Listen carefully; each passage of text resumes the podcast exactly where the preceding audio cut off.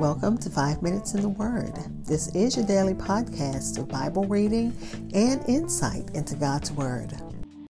We are at the conclusion of the book of Ruth, which is a beautiful story of how God is there even in the hardest times. Uh, in yesterday's passage, it says Yahweh has been with Naomi the whole time and has now provided a redeemer. And through the line of Boaz and Ruth, we do have a redeemer. We have Christ. But let's listen to the com- to the scripture. Again, it's Ruth chapter 4, verses 17 through 22, re- reading from the New Living Translation. It reads, The neighboring women said, Now at last Naomi has a son again. And they named him Obed. He became the father of Jesse and the grandfather of David. This is the genealogical record of their ancestor, Perez. Perez was the father of Hezron. Hezron was the father of Ram. Ram was the father of Abinadab. Abinadab was the father of Nahshon. Nahshon was the father of Salmon. Salmon was the father of Boaz. Boaz was the father of Obed. Obed was the father of Jesse. Jesse was the father of David. Again, this is Ruth chapter 4, verses 17 through 22 in the New Living Translation. And this gives, this section gives the genealogy. I'll be back to share insights and we'll close with prayer.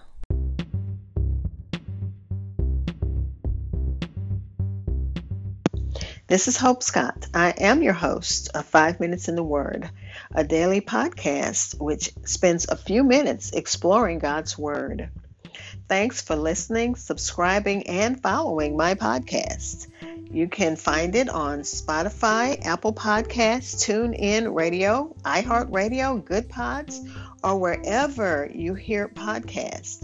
Also, please like and follow Five Minutes in the Word on Facebook and Twitter. We again are at the conclusion of the book of Ruth, and what a beautiful ending the story has. It starts at uh, chapter 4, verses 17 through 22.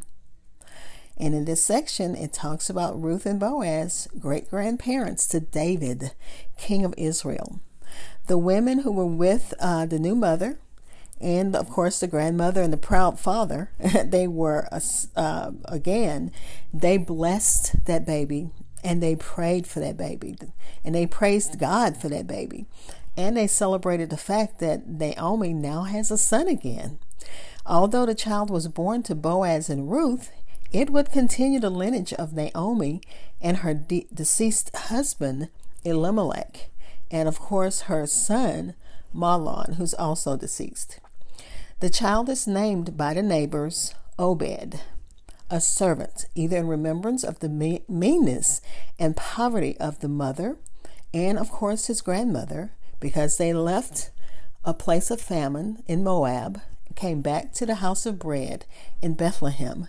So it's either in remembrance of that or in the prospect that he's going to be serviceable to his grandmother. He's going to be a servant for her, have a servant spirit.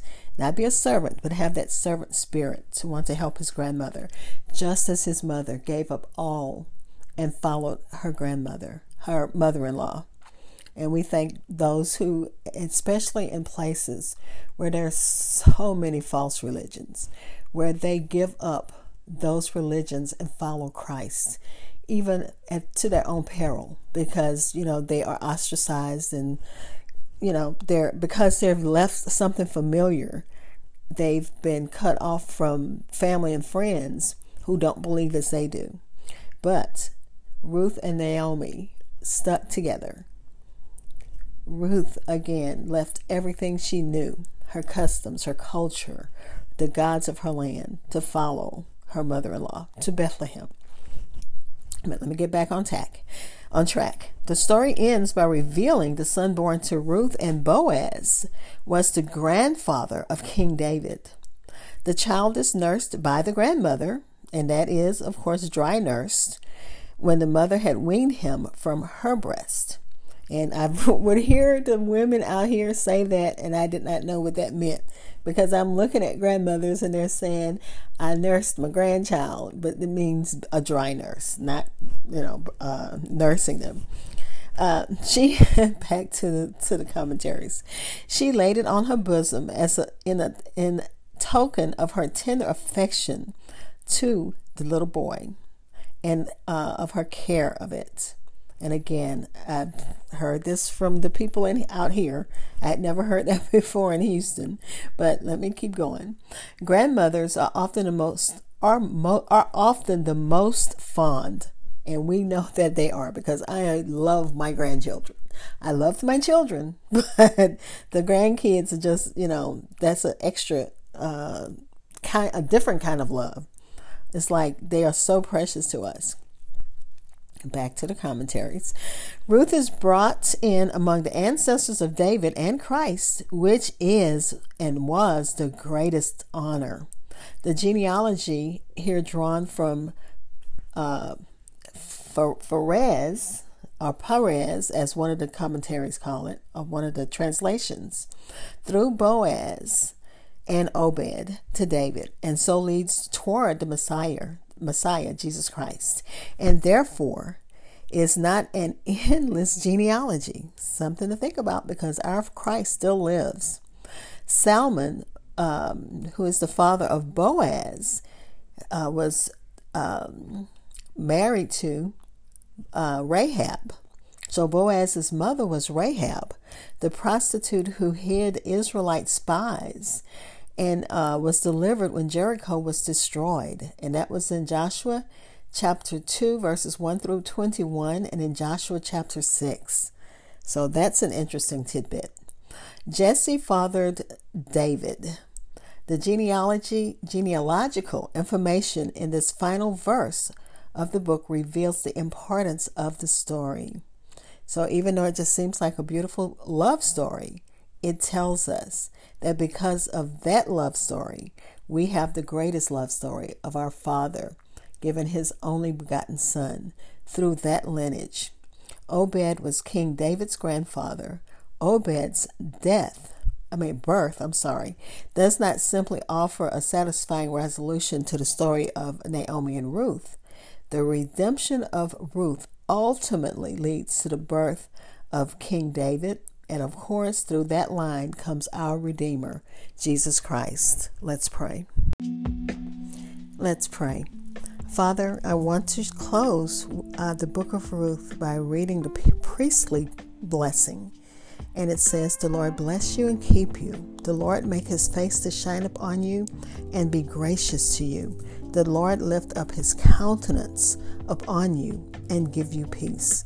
And Father, as we study your word, we thank you that you have placed dreams in our hearts. And God, not only have you placed them in our hearts, you've also helped us to bring so many of our dreams to fruition. We look at the book and the study of the book of Ruth. They dreamed of not living in, in poverty. And God, you were able to move them they were able, you gave them strength and energy. You gave them protection to move from Moab to Bethlehem. And one commentary said that was a long walk. I don't know how far it, you know it was, but it was a long walk for uh, uh, Naomi, who was probably up in age, and her daughter-in-law Ruth. And we thank you for that story. Because of that story, it leads to the birth of King David and ultimately to the birth of our Savior. And we thank you, Father. We thank you that no principalities or powers or the attack of Satan can hinder your plans. You, we are victorious, and we thank you for the pictures that you give us in your word of how you are in control, that you have always been with us, as uh, Naomi found out. She thought she was empty, but God, you showed her that you have been with her the whole time. And we thank you as we see your hand in our lives. Bless those who need you in a special way, Father. You know what the needs are, and we're thanking you in advance. Amen.